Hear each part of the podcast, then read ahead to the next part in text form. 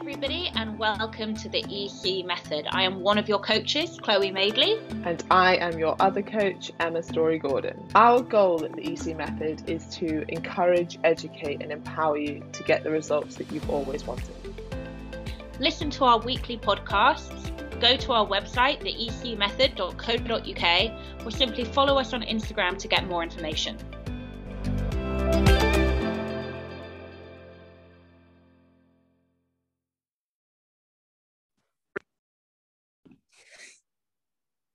Okay, babe, go. And we're We were just, just talking about Samantha before we came on. I'm getting loads of weird. Hang on. Uh, let me just okay. Uh, yeah, Samantha j- was just cute yesterday. Um, Emma and I obviously because we get this every time we do a summer round of EC. Loads of people are like, "Well, I can't join because I go away for a week in July, June, August, whenever." Um, so when's the next time? And we're like, "No, no, you're missing the point of EC." And I think it's just so many of our competitors do like these like challenges. So people think that it's like a race against time, which is like the antithesis of what we do oh, here on the EC method. And Samantha was just really cute yesterday when I answered one of the questions, and I've got loads more to answer as well. She said, Chloe, feel free to share that I've started every round away. I've been abroad uh, at least two weeks of every round, and I've still lost body fat every single week. It's totally doable. And again, just to reiterate, like this isn't a like a challenge. Samantha isn't like chaining herself to her MyFitnessPal in the gym, and she's still doing it, which is the whole reason why we love it here. But that is, it's the whole point. Like the number one reason that people do not reach their fat loss goals is because they sacrifice their life in order to try and lose fat. And then obviously they resent the process. Obviously they then hate dieting. And then you build this big thing up in your head of like, dieting's awful. You need to over restrict. I can't go out with my friends. Last time I was miserable, blah, blah, blah. It's like, yeah, because you were doing it wrong. Like, Yeah. that's essentially, I would say genuinely the number one reason that people don't get results is because they do over restrict, they do resent it they do try and put like other areas of their life on the back burner like i can't go out for food i can't go on holiday i can't do xyz realistically nobody has eight weeks of nothing nor would we want you to have No. that like actually you will learn the most if you've got eight weeks of weddings of holidays of birthdays of like anniversaries whatever. Like life all of our clients on the ec method that get results also have a life. Shocking i know but this is the whole point of it is that you live your life while getting results not let's put everything that you enjoy on hold. Let's take out foods that you enjoy. Let's mean that you like you can't go out for drinks or a meal or whatever. Like the whole point of the ec method and the only reason that it's maintainable is that you can do these things while you also create a little bit of a deficit so that you're also losing body fat. That's the point. And that's why we want it to be a long term solution to the past problems that you've had because we never if you start to implement and Emma and I have been there you know we talk about this all the time both of us you know especially me like when I started I got so focused on on physique stuff and and then I would go away on holiday. And of course of course after over restricting for that long and over pushing my body for that long of course I inevitably was like oh my god the breakfast buffet everything I can eat and like oh my god I haven't had a drink in 6 months everything I can drink and of course I regained a lot of body fat and I did enter a really shitty yo-yo cycle of dieting and being quote unquote in shape and being quote unquote out of shape which is a matter of perspective but from my perspective and it did create a really shit relationship with my job and my body and everything. Um, and actually like in the last few years and i think i think emma can say the same like finding that balance making sure that you're active make it for, for health reasons if nothing else making sure that you train regularly again for health reasons if nothing else. But of course sometimes we do also have other goals that actually I'd, I'd really like to kind of feel really good in my own skin in the next few like i'm gonna gonna really push for a bit and there's nothing wrong with that either um, but then also being able to come back to that kind of normality of being an active person, being a fit, healthy, strong person who absolutely can come away from your diet for a meal or for a day or for a weekend. But at the end of the day, kind of wants to get back into the swing of healthy eating and calorically appropriate eating so that we don't continue this swing. And that comes with age and maturity and and it's a learned behavior it's a learned skill. And that's what we're trying to get everybody here on the ec method to achieve. And we have i mean it's not lost on us as well how difficult that of an ask that is for someone who does have a history of these behaviors. Like again i've been there i've been that person. It's a big slog. It's like a lot of overhaul of behavioral work and it's not lost on us how fucking fantastically well you guys do it. And actually, I was having this chat with Hazel this morning, who I just wanted to reference this because this is it in a nutshell. She's essentially lost like three kg in seven weeks, which is phenomenal because she's already in a low 60 kgs range. So that means already it's harder for her to see results on the scales. So that's phenomenal in and of itself. Most of the time, she's on 1600 calories. Some of the time, like five days here, four days here, she'll go away. She'll come up to maintenance somewhere in the region of 2000 plus calories, and then she'll go back into it.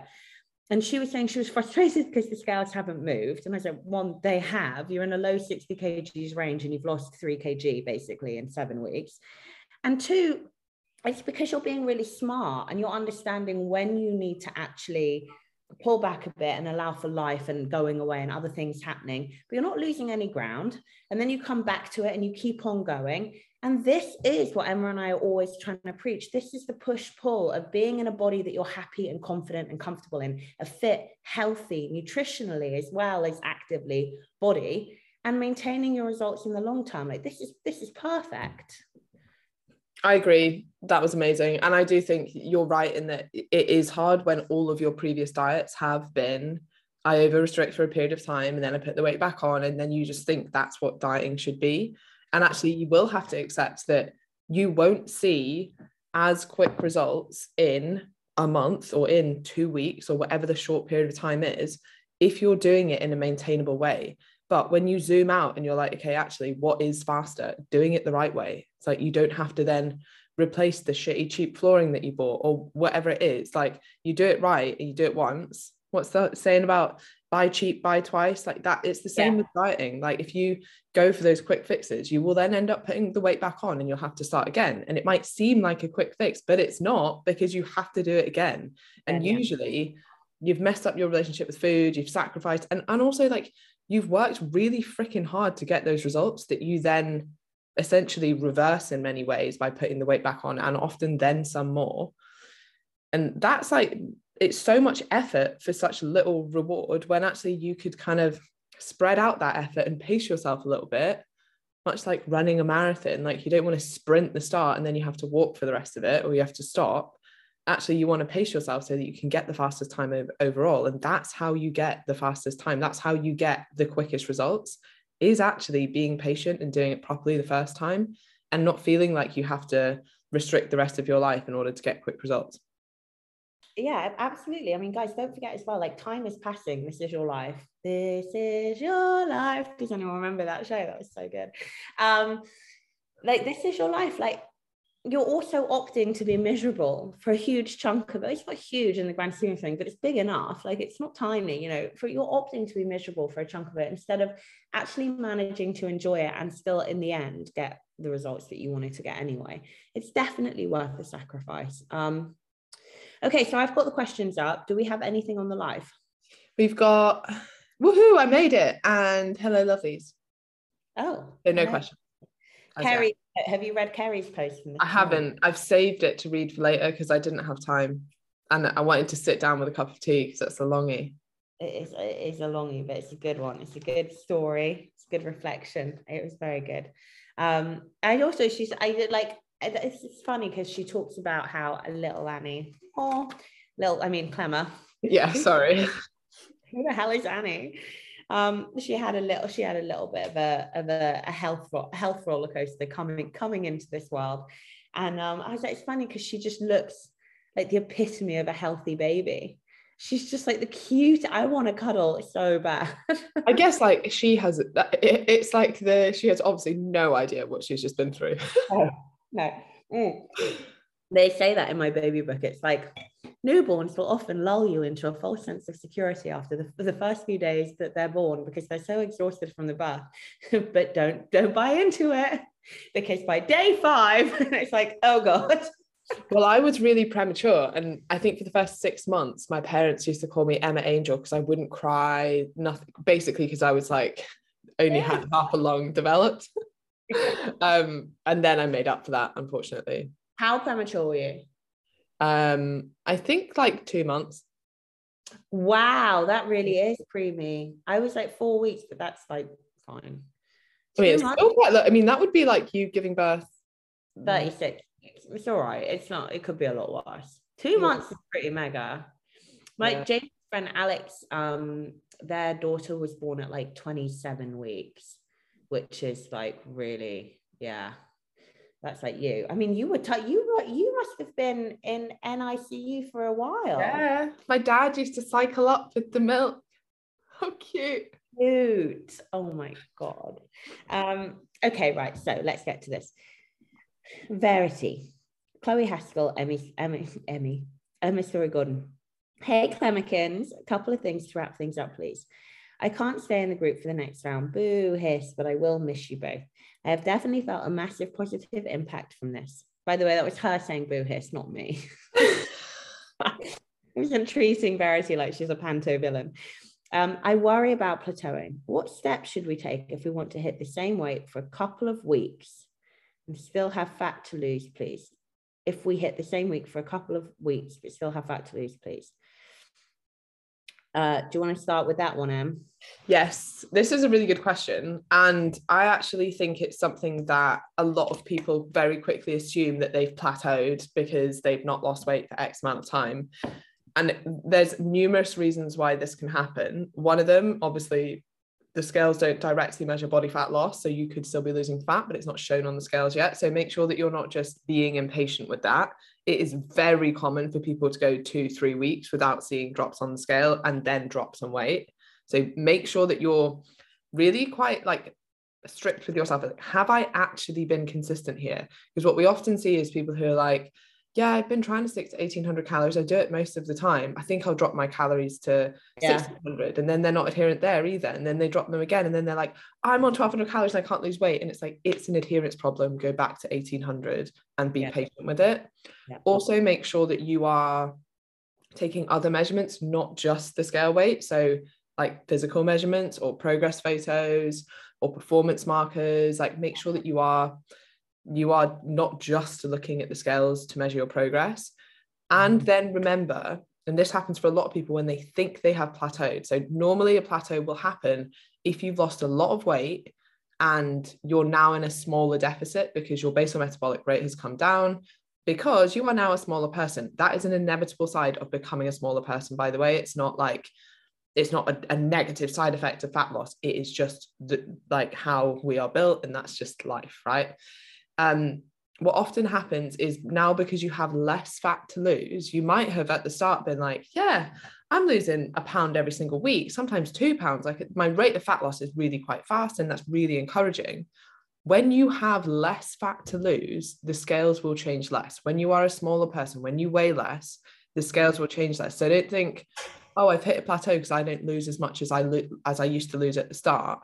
The truth is, like, actually, probably a better measure than the standard like one pound a week of fat loss is 1% of your body weight a week is a little bit more realistic. Again it's still never going to be linear but it just shows that it's it's more about it being comparable to how much total mass that you have. You can't expect as chloe was just talking about if you only weigh 60 kilograms you can't expect to be losing a hell of a lot of weight in comparison to someone else and it's Yeah. so funny when people are like oh i read someone else's post and they lost you know 20 pounds since they've been with you. Like i've only lost five. And i'm like yeah but they weigh 100 kilograms and you weigh you know 65 kilograms. Like what o- of course you don't you don't even have 20 pounds to lose. So you can't possibly lose that much weight.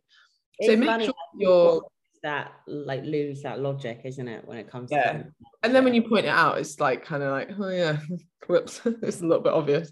Um so if you do think that you have reached the plateau like genuinely and you have been really like i guess like taking an overview of what you're doing have i really been consistent? Because most there was this phase where people would think that it was inevitable to reach a plateau. And Mhm. i mean the ec method and our experience of this has, has kind of proved the opposite that most people start on 1800 calories and never have to drop their calories. Yeah. like that that's kind of proof in itself. But you may find that you're in at least a smaller deficit if you lose a lot of body fat. So say you did start at 100 kilograms and you were on 2000 calories you might get to i don't know 70 kilograms and be like fat loss is really slowing. I'm going to drop my calories now. Because that deficit might have started at i don't know 500 calories and now because you're a smaller person and you're expending less energy that deficit is now 200 calories a day instead, which means that you're experiencing slower fat loss. So you could increase it then. It's very unlikely, unless you put yourself in a tiny, tiny deficit, that you would completely plateau on the calories that you started on. So, like if you started on 1800 calories or something, like it's it, it's unlikely that that would become your maintenance, depending on obviously how much body fat you lost and how active you are, could potentially happen. Um, but yeah, I would just consider before reducing your calories or and or increasing your expenditure, just make sure that you actually have before yeah. you start dropping things. Yeah, I agree with everything Emma said. You know, first things first, make sure that you're taking weekly photos, but you're not going to see changes in those photos weekly. We wish, oh my God, but it's just not going to happen. But so if you do hit week, I would say really week four, and you're not seeing any changes on the scale, make sure that you, there's a, an app called Live Collage, which is really helpful, but there's a few, put your four week front, side, and back side by side, and you can see any changes. And this happens all the time on the EC method. We've had it uh, more times than I can count where someone will be like the scales just aren't moving and we look at like a week one to week six photo and it's like complete body transformation is well and truly on like occurring um so definitely take another progress marker and I just to echo everything that Emma said, remember that the less you have to lose, the less the scale is going to reflect fat loss for you. So again, having another progress marker is really good. And the last thing I would say is um, consistency and adherence. You know, we talked about Hazel. Now Hazel's losing anyway, even though she's coming up to maintenance. But if she wasn't, let's just say the the other thing, you know, the alternative other thing. so colloquial. Um, let's say the alternative and she wasn't losing, the first thing I would have said to her was, well, you keep coming up your deficit. So, and she doesn't need to do this. But if you're now worried that you're not getting anywhere, your pictures aren't showing any loss, which they are, by the way, your pictures aren't showing any loss, the scales aren't showing any loss, the first thing that needs to happen is you need to stay in your deficit. Like it's that simple. Um, and i also think and this is a bit savage because obviously we talk a lot about being flexible and this being a lifestyle approach within reason. You know if you have a fat loss goal you still have to be in a deficit. It's just that's just how it is. Um, you know having and I've done this before when I've been in long term fat loss phases that have surpassed 16 weeks, for example you just start to find yourself picking at things, licking things, biting things, trying things. And you think licking things. Yeah. Oh yeah. And you'll find you'll realize like what you think is happening, like, you know, once a day and it's nothing because it's like going to be actually it's probably adding up to like a couple hundred calories a day and again pulling you out your deficit which is not but again a sign of dieting fatigue so that might be a question mark of do i need to come pull back and go into a period of maintenance for a week or two so I can come back to my deficit and keep on adhering. Um, but always looking at your consistency and your adherence before you do anything, as Emma's first point. Um, but yeah, all great points. Um, it's a good it's a good point just to elaborate on a little bit more is that a lot of people will drop their calories too soon and on the surface sometimes that's not a problem and this is why when anyone comes to me I get this quite a lot, and I know you do as well, Chloe, but someone will be like, my coach put my calories to 1400. Do you think that's too low? And I didn't like to comment on that because often I think I've done that with clients because I know that they're not adhering. And I'm like, if you actually track 1400 calories the way that you're tracking it, you're going to be on 16, 1700 calories, and that's actually perfect for you. The issue with that is that people get stuck in their head of, like i mean one the expectation of eating such low calories creating more genuine hunger for them. And two this kind of like psychology that they have to drop their calories ridiculously low to get results when actually you're just kind of being like i know that you're not tracking accurately. So that's why i don't kind of judge those things. But i do think you can quite easily if you're not being adherent on the current calories you have there is absolutely no way in hell you should be dropping your calories. And I know that seems really simple, but so many people do that. They're like, yeah, most of the time I'm sticking to my calories, but I'm just not losing as much weight as possible. So I think I'm going to drop them. And I'm like, no, no, no, just try sticking to them all of the time. And when I say sticking to them all the time, I don't mean every single day needs to be X calories. I mean, on average, over the week, you need to stay within that calorie target if you want to see results. If you keep dropping those calories, it becomes harder and harder and harder, and you become less and less and less adherent. and then you resent the diet and then you kind of like come into this all or nothing of like yeah two days a week i can stick to these ridiculously low calories and then i end up massively overeating feeling guilty about that and then trying to punish myself by doing hours yeah. and hours of cardio and not eating enough and blah blah blah and you get into this horrible cycle which we see all of the time so make sure that this is like i really wish that this message could get home is that you know if you are in fact anyone but i mean maybe a caveat to this is very very small people maybe who have pcos whose basal metabolic rate has dropped cons- like considerably most women need the bare minimum 1600 calories just like to live and to do yeah. things even if you're not doing an excessive amount of activity or exercise like you need fuel. Yeah.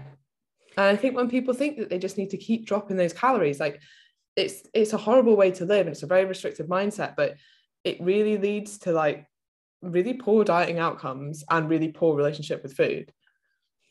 Yeah it absolutely does. There are numerous reasons why a coach might take the client's calories lower than the norm right? Like numerous numerous reasons but is it is it um a necessary tool for coaches to use with most clients? Absolutely not. And there's there'll usually be a reason behind it. But I, what I would say is, look, let's just say you started out on 1800 and you were in, and and you're doing 70k steps a week, um, and you were in an 80 kgs range, and over a period of time you've now come down into a 60 kgs range, and you're like, I am being adherent, I am doing everything, and I'm still not making more ground to get where I want to go by all means, come down to 1600 calories and come up to 80K steps a week. That will absolutely, without a shadow of a doubt, get the ball rolling again. But Em is right. Um, there is a lot to be said for, and we had this with one of the girls yesterday, being really mindful about your activity. Uh, I think a lot of people immediately go straight to the food which you know is fair and it is a, a, you know, just as important aside as the the energy um, balance equation but do stop and think when I go in the gym, three, ideally three, four days a week, am I working hard? Am I training hard? Am I, or am I just going in there faffing about? Am I, you know, hitting, you know, my 70K steps a week when I know for a fact that I could be actually being a bit more active and up it to 80? And like tiny little tweaks and changes like this will be reflected on your body. And we talk about energy balance, you can't deny it, but you also can't deny somebody who works fucking hard. When you see someone who works fucking hard and isn't on 1400 calories, but who works hard in the gym, who trains hard and prioritizes their health and fitness, there's no denying you can see that on someone's physique immediately. So always consider like uh, how much am i actually doing? And one of my my my favorite tools to promote the ec method because i do think it's important to go in with off the bat is that we only ask for the bare minimum and we get our clients results. And that's 100% true to say. But there is also you know a time to reflect on instead of being like how little can i do and get results? There's also a t- comes a time when you can reflect on actually how much could i be doing realistically here if you're really you know if you're really gunning for a result and you're not getting there? Are you genuinely doing everything? And again just lastly like we said in every single round we, we hear it oh, the sales aren't moving the sales aren't moving the sales aren't moving. And the second that we say like how consistent are you? It's like most of the time i only come out of my deficit some days of the week. And it's like well that is the problem. That that's it. In a nutshell you need to be doing what you need to be doing to get the result. Um, and i know we contradict ourselves a lot like i just said with the you know start with the bare minimum. I'm a huge believer as a coach and i've had a lot of experience in starting clients out with the bare minimum getting as fucking much juice out of that squeeze as we can. But there will come a time where if the client wants to go further you can't do the bare minimum anymore. Like you have to you have to do a bit more work and that's life. And i just think everyone should probably be aware of that if they if they have you know like i you know for example i want to look like emma. Well you have to train like emma and you have to be consistent like emma. And and that's the truth of it. Yeah. I was just looking for a quote but i can't find it. But it was on the wall of of my gym and it was something like it's something along the lines of like it's a shame it's a shame for any woman to have never experienced the incredible things that her body can do. Like and to me that's how you should be motivating yourself rather than like i need to push harder to lose more body fat. Like what about i need to push harder because i want to see what i'm capable of. Like that's yeah. a very the, the action might be the same but that's a very different mindset to take. And it's so like it's just an interesting observation that with diet and exercise people often have this like almost victim mindset of oh well i can't do that and i can't do this whereas if you were like I really want to get good at piano, but I'm just not that good yet. It's like, what do you need to do? You need to practice more. Like you're practicing one time a week. If you want to get better at it, you need to practice three, four, maybe every single day if you want to get really good at that. You don't resent that with piano. Like you don't resent it. You're not like, oh, so, it's, it's it's such a shame for me because I can't I can't play whatever song yet, or I'm not grade X yet. When you know that you're only practicing once a week, you're like, yeah, I can kind of accept that if I'm only putting in this much effort, I will only get in out this much reward. The same is true for like every area of life, but for some reason with diet and exercise, we have this kind of barrier of it's not fair for me. And do you know what? Sometimes it is harder for some people. It absolutely yeah. is.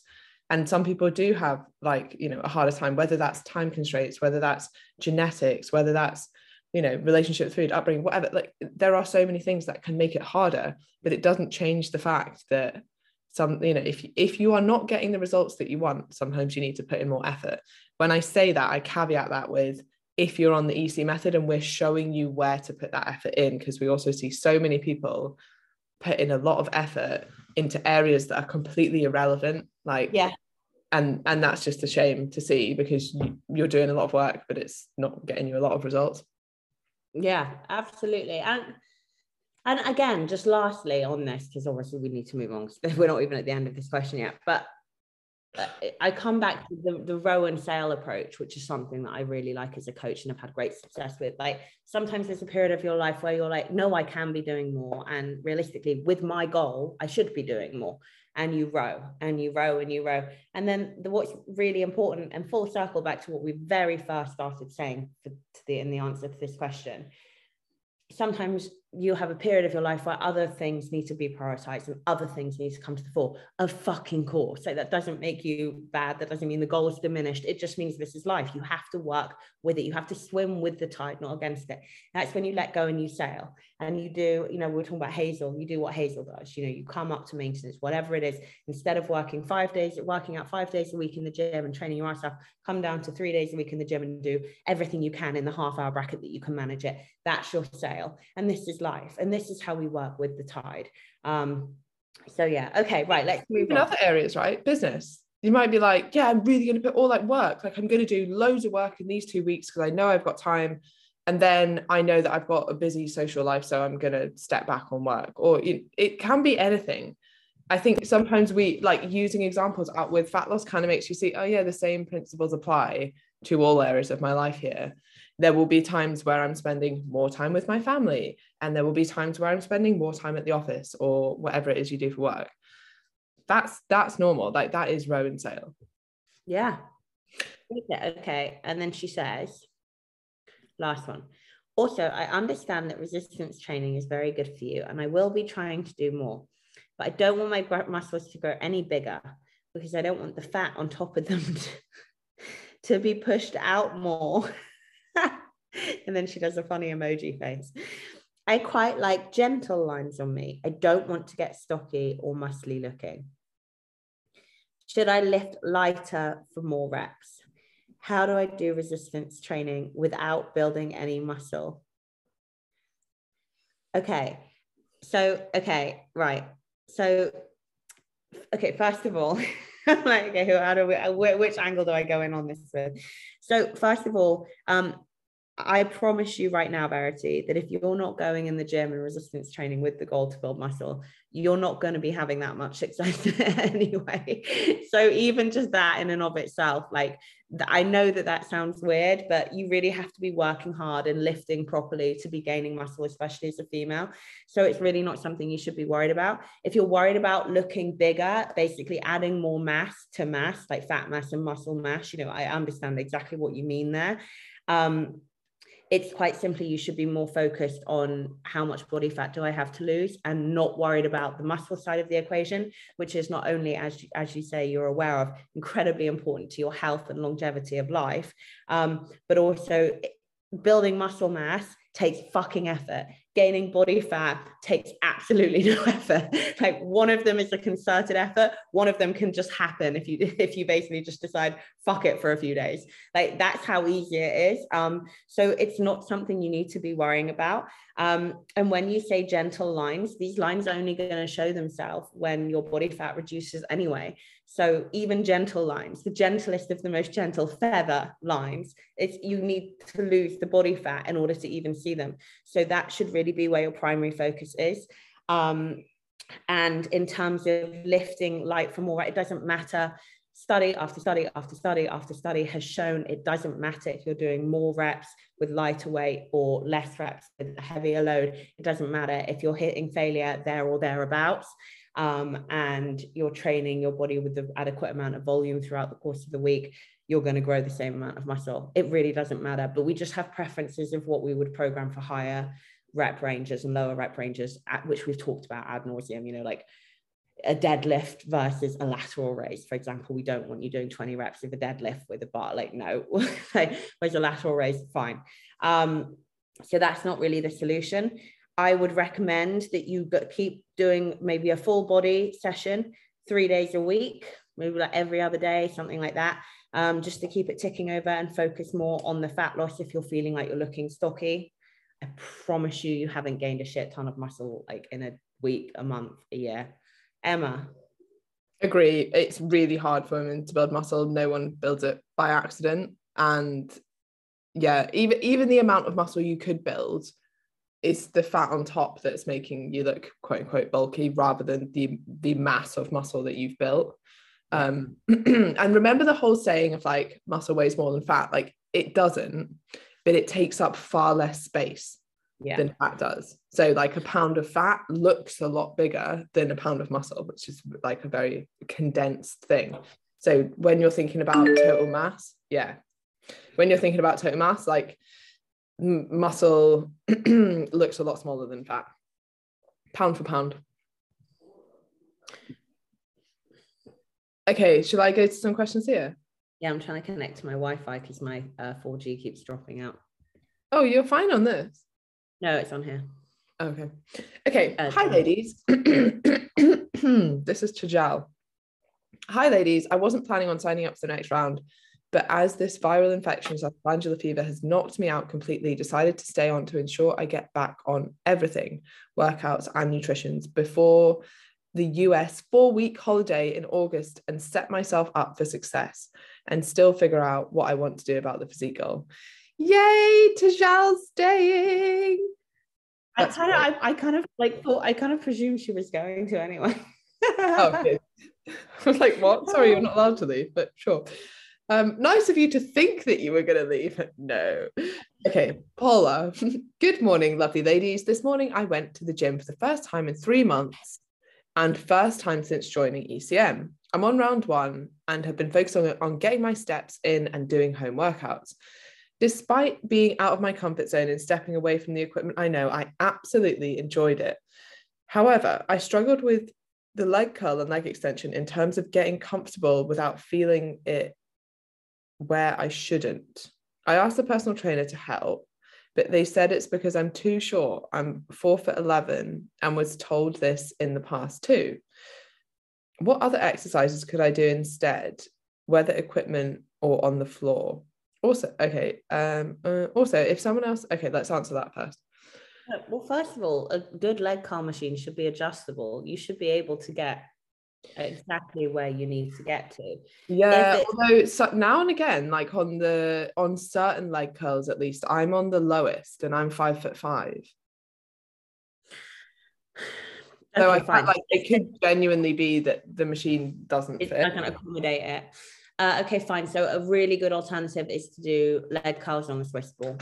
So yeah. you put your heels up on the Swiss ball, and then as you roll it in, uh, your your feet kind of end up going flat, and then you pull it out again. Um, That's um, so good. so they're very hard, but you know, just practice. You know, you'll go. But you're four foot eleven, so you'll need the small Swiss ball. the little Swiss ball. Yeah, can you imagine? That would be so funny to be like on her head. Um, and another really good one is RDLs, um, straight-legged deadlifts. Yes, they are different. Anyone who's confused, just tag me and I'll explain how. Um, but RDLs and straight-legged deadlifts, both really good for hammies. RDL is better, I would say. Um, and then other things. Legged. Huh? Legged sounds weird when you say it like leg, stiff leg. I know. I always, I know. I don't know if that's me. I I call a lot of exercises things that like even James is like, "What are you talking about?" I'm like, I don't fucking know. Um, stiff leg deadlifts, fine. Um, and then uh, there's also like little hacks that you can do to already like. So for example, if you if you were to do hip thrusts, if you just put your feet ever so slightly further out, you're going to be targeting your hamstrings. Another really good one for hamstring is single leg, single leg hip thrust. Just to be clear with the scoop movement, which I know so many of you have had success with. Yay. You can't do a scoop movement on a single leg um, hip thrust, which I had with a client recently who's like, I can't scoop. I'm like, of course you can't. You're on one leg. It's much more of a basic hip hinge down and up, down and up. Um, and for me personally, it is solely a hamstring exercise. Like it's fucking killer. So single leg uh, hip thrusts are really good for that. Awesome. Um, okay, she also says also, if someone else is hogging a piece of equipment whilst trying to do a superset, is it okay to just do three sets of the first exercise before moving on to the next equipment? Yeah, if you're doing superset and someone else is taking up equipment, absolutely fine. Just just do um just do them as single sets. The superset is just basically to make it more time efficient also don't be afraid to be like can i work in between your sets? Like if someone's taking ages on a piece of machine or or like most people in the gym will be like yeah sure. Obviously in covid we can do that but now yeah. Do the new generation know about this though? What working in? Yeah i don't know because imagine you go up to someone like can i work in? And they're like what? I sound awful but i'm just going to say it because it's me and i have no filter. My the gyms i've been going to re- uh, internationally uh, recently uh, are have a lot of younger generation like coming which i love this is a good thing i'm not being a hater coming in and lifting and i just am not sure that they understand gym etiquette quite yet and i do half wonder like I don't know if you were to go up to one of them and be like, "Oh, can I work?" And I think they'd be like, "What are you talking about? Get the fuck away from my way." It is like it is interesting. When we were in albania people don't have personal space. So like i would as gym etiquette like i would never i mean there's certain things like you never walk in front of someone who's squatting. No! Like just like you never walk behind a horse. Like no you might get kicked. Um but also things like as as you're lifting like reaching in front of you to get weights and stuff i'm like whoa whoa whoa wait till someone's finished like there's not a lot of room right? But wait till someone's finished a set that kind of stuff i don't like it I do not even like it, and this might be a bit deepery. I don't care. I don't even like it when I'm on the squat rack and someone comes and re-racks like a either heavy amount of um, plates or just like a 25 kg and like slams it on and then everything jiggles the whole mirror and I'm like in the middle of a really heavy squat and oh, I'm no, like oh my god place like don't loads of people do that and i'm like no maybe take away away gently fine but don't come slamming in like and also in david lloyd the cleaners in David Lloyd clean around people training. And sometimes you'll be like squatting and they'll come with a mop and like literally mop this side of your foot. And I'm like, Oh, I read someone's Hoover like through the middle of my lap. I was like, what, what are you doing? Like, if you wouldn't wait for like five seconds, you'll be like, oh, excuse me, can I just get this? So weird. I can't, I just, I can't. And there's this girl in the gym in France. Like, we've been going to the gym like every morning here. Um, it's actually really good. And she comes in every time we're in there and she puts plugs her phone in. she plugs her phone into the phone socket. And then for the whole time I'm in the gym, which is like at least 45 minutes, sometimes an hour, she just sits on the floor cross-legged and texts. Like, I'm like, what are you doing here? Are you literally here to charge, her phone? Well, she's in full gym gloves, straps, like the whole thing. I'm like, what are you what are you doing? How strange. I'll okay, pick but... up next time and send it you. Our favorite thing to do. Look at this weird person doing something odd. Okay. Um, okay. Delinda, You're so right. It's a marathon, not a sprint. I tell this to my postnatal ladies all the time, completely understand why they want quick results, as this is what I do with weight loss, despite knowing all the info. Yeah, got to take your own advice. Also, with menopausal women, the fact that it's already taking so fucking long and it's such a slog for them, you would be like, oh, can we just get it? like, can we just, you really, I mean, it, yeah, it's a lot. It, it is harder, 100%. It, it like it is harder short term, but it's much easier long term. Yeah. like it's harder short term because you have to be a bit patient, but long term, what's nicer? Actually learning about nutrition and learning to eat in a way that you can enjoy your life while getting results or while maintaining results, or continuously feeling like either you're on a diet or guilty because you're not on a diet and you're overeating and you're yo-yoing. That's yeah. actually far harder, far more fatiguing, far more like a far worse way to live essentially hundred percent. And i kind of mean it in the sense of before you get say if you were to get you know coaches like emma and i but like a good coach that feeling like you're really chasing your tail because you need help you do need more help you need more support. Um yeah. Yeah. Okay eva hello i made it. I've got a couple of questions about mindset. I'm feeling a bit lost how to progress after being away, various injuries meaning I can't train, etc. I tend to find I have to switch into a very focused mode, but it's hard to sustain. I'm worried about doing this again. Any tips? I also wanted to ask about mental health and food. My problem is that when my mental health is bad, I just can't seem to care as much. And there's definitely a pattern of having a crisis slash overeating, which will set me back. Thank you for everything. Um, okay, so well, let's deal with the first one. Coming back from injury, and what she is she saying? She finds it hard to get back on the horse. Is that what she means? Just clarify that. Yeah, I think she says she normally switches into a very focused mode, which is hard to sustain. So it sounds a bit like kind of all or nothing. Like I'm either going to the gym five times a week and I'm really yeah. on it, or I'm like, and then obviously you find that hard to sustain because it is hard is to this sustain. Hannah? Is no, this Hannah? I I had exact chat with like Hannah yesterday or the day before yesterday. This like all or nothing mindset in terms of like, yeah, uh, well, that is what it is. Like, you know, I'm either really going for it or I'm really not, and I struggle, and then I get complacent, and then I stop, and then I, what and what I said to Hannah, and Hannah was like, I'm scared I'm going to go backwards when I set her up with some new numbers and some very easy kind of let's bleed you back in protocols. And Hannah was like, I'm scared I'm going to go backwards. And I was like, you haven't been doing anything. You're not going to go back. Like the goal here is to get you to move forward very slowly and actually reteach you that just because you're not going to the gym five days a week, nailing 1600 calories a day and 90,000 steps, it doesn't mean we can't, like her brain immediately went to, this won't work, I'm going to gain weight, even though she was doing nothing.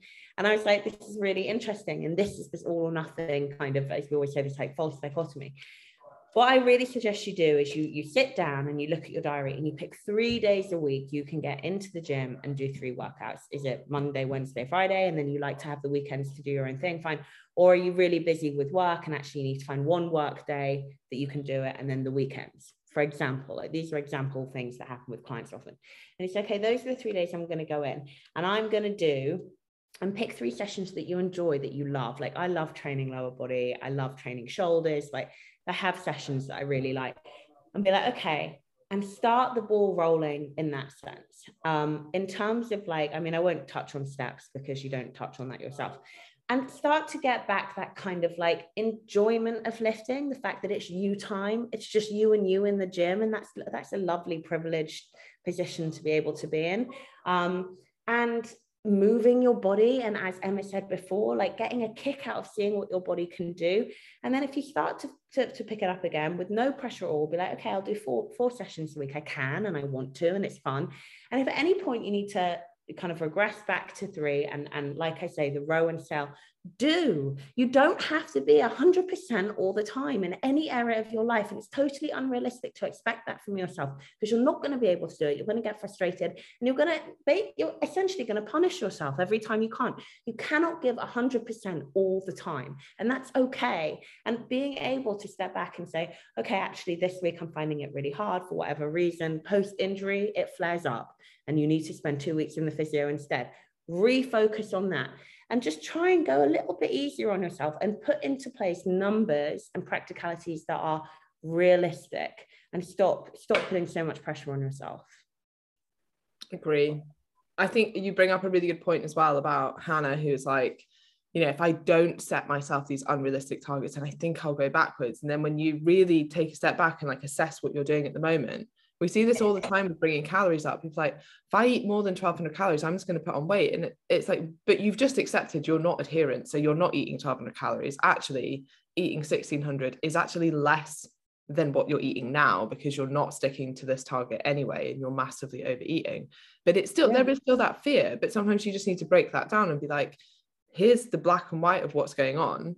You're worried yeah. that if you if you set yourself slightly lower targets that are achievable, that you're going to go backwards when actually compared to what you're doing now that's still a big step forwards. Um, and i think we see that all the time. It's kind of like perfectionist mindset of like if i don't hold myself to these perfect standards or these optimal standards then i'll get lazy then i won't get results.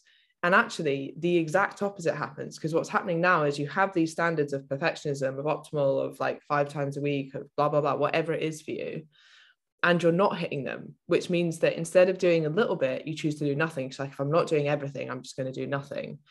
And actually, like imperfect action, or as Chloe's saying, like setting yourself realistic targets takes away that option for you to be like, well, if I can't do it perfectly, I'm going to do nothing. Because you're like, I'm going to take imperfect action. If I can't do 10,000 steps today, I'm still going to do 7,000 and I'm going to try and build that up over the week or something. Or like if I can't do my usual five workouts, I'm going to still do two because that's all I can fit in this week. But it's imperfect action. It's better than nothing. And it mm. takes a lot for you to get into that. And again, like not that I talk about this all the time, but this is where journaling really helps as well. Because you write down these thoughts of like, I didn't go to the gym today. And it's like, okay, well, why didn't I go? Because I didn't go on Monday and it seemed pointless not going. Like, if I didn't go on Monday, what's the point going today? And then you question that and you're like, does that make any logical sense whatsoever? No. And then you take action based on that. And the whole emphasis around like imperfect action is that it takes away that opportunity for you to for you to say to yourself, well, if you can't be perfect, there's no point doing it. it takes away that all or nothing option. And it actually makes you work a hell of a lot harder. As soon as you start embracing that, as soon as you start committing to doing the best you can in the situation you're in, instead of saying i'm going to try and do this perfectly and then when it's not exactly the way i expected which life never is then i'm going to give up on it now you've taken that option away and you have to do the best you can in the situation you're in and you end up with far better results yeah. Um, okay, next part of that question was I wanted to ask about mental health and food. My problem is that when my mental health is bad, I can't seem to care as much. And there's definitely a pattern of having a crisis slash overeating cycle that is setting me back.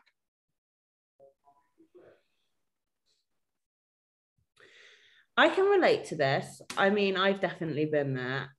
I think this is tricky. This is my my tip to you would be just based on my own personal experience and is that a lot of the time it's more about ease like I find it, I love cooking, for example. I do like a food shop and I do all the food shopping for the house and I do all the cooking for the house with James and I. And I did when I lived with my parents as well.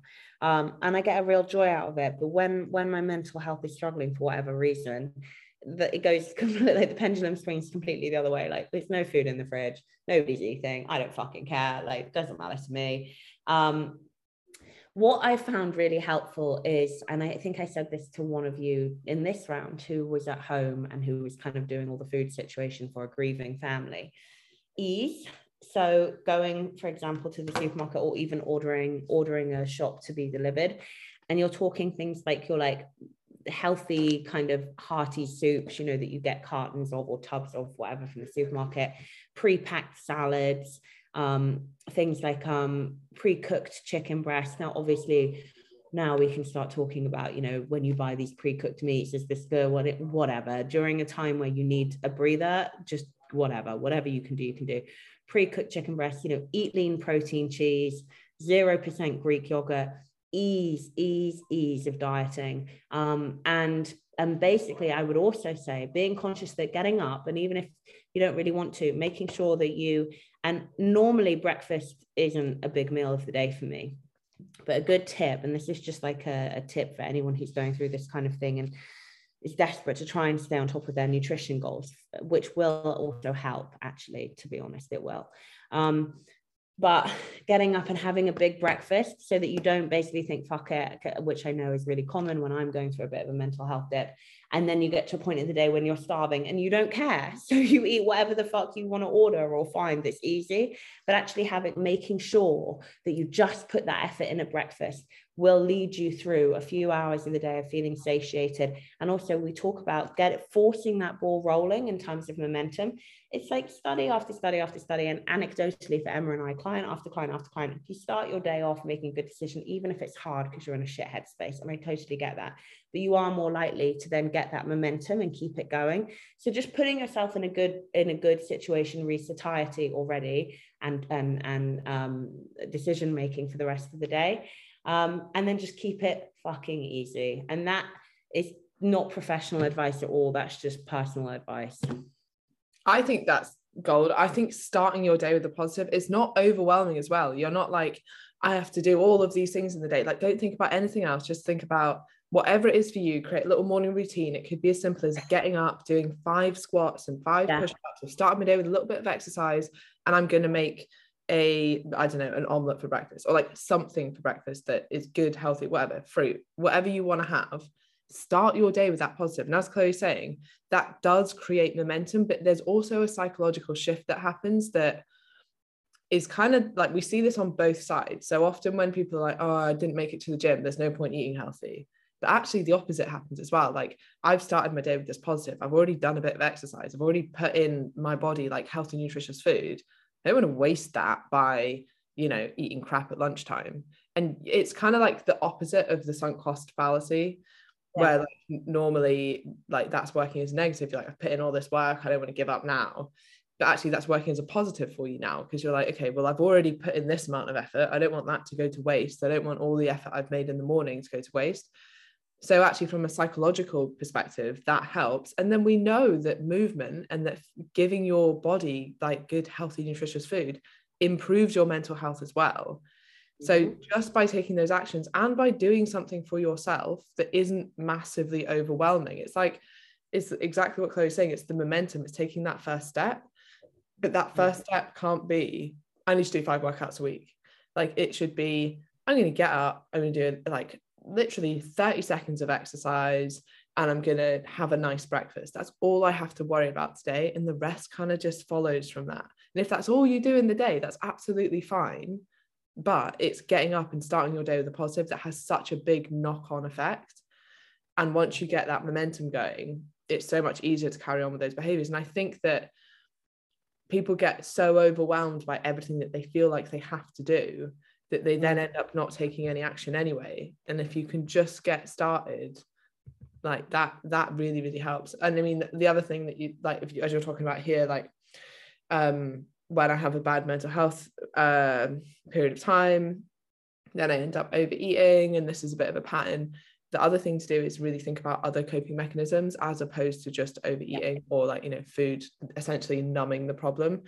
So whether that's journaling, whether that's speaking to a professional, whether that's I don't know, going out for a walk, like depending on because mental health is so varied. Like we could be talking anything here from I have, you know, I'm I'm a little bit lower for the three days before my period like that's how i feel like that might be how i feel but it could also be you know depression which is far more serious so like do you need to go and see a professional go and see your doctor or maybe do you just need to be like right okay i know i feel pretty rough for these three days how can i make myself feel a bit better and actually i know that going for a walk exercising eating well does make me feel good even though i don't feel like doing it at the moment so i'm going to make sure i take some steps in that direction yeah. And routine, routine, you know, it's a, that was a huge thing. Part of the whole getting into what I got into and getting qualified and the whole thing was I was just in desperate need of some routine and some structure for my mental health. And it really went a really long way for me. And yeah uh, but that doesn't mean like we're saying that doesn't yeah, mean be, every- sorry be careful guys because if you start with a morning routine you might end up 10 years down the line with a whole new career profession yeah. however many books coached thousands of clients so just be careful yeah, know, even I know, like we talk about the row and sail, even I'm in a period of sail and I have been for a few months. Like I'm in the middle of still getting this qualification writing this book, but I've deliberately, and I've spoken to everyone from tutors to editors and Emma, taken my foot off the gas because I'm like, whew, this has been like hefty. And, and you have to know, you have to know when you're pushing it and you need to pull back. And I guess the point is for you as well. Like it's not just taking your foot off the gas, as in like you're not doing anything. Like you're obviously growing a human, but there's a really yeah. good analogy of um like a cooker, like the top of a cooker. What are those called? Yeah. Like hob. So at the moment, like your family hob is high because it needs to be because that's yeah. you know that's really important at the moment. And maybe yeah. your like career hob is turned down slightly. It doesn't mean it's turned off, but it means it's turned down slightly. You're not focused on that. It's just simmering, right? And you're cooking on the other one. You're cooking the baby. What a fantastic analogy, but that's it.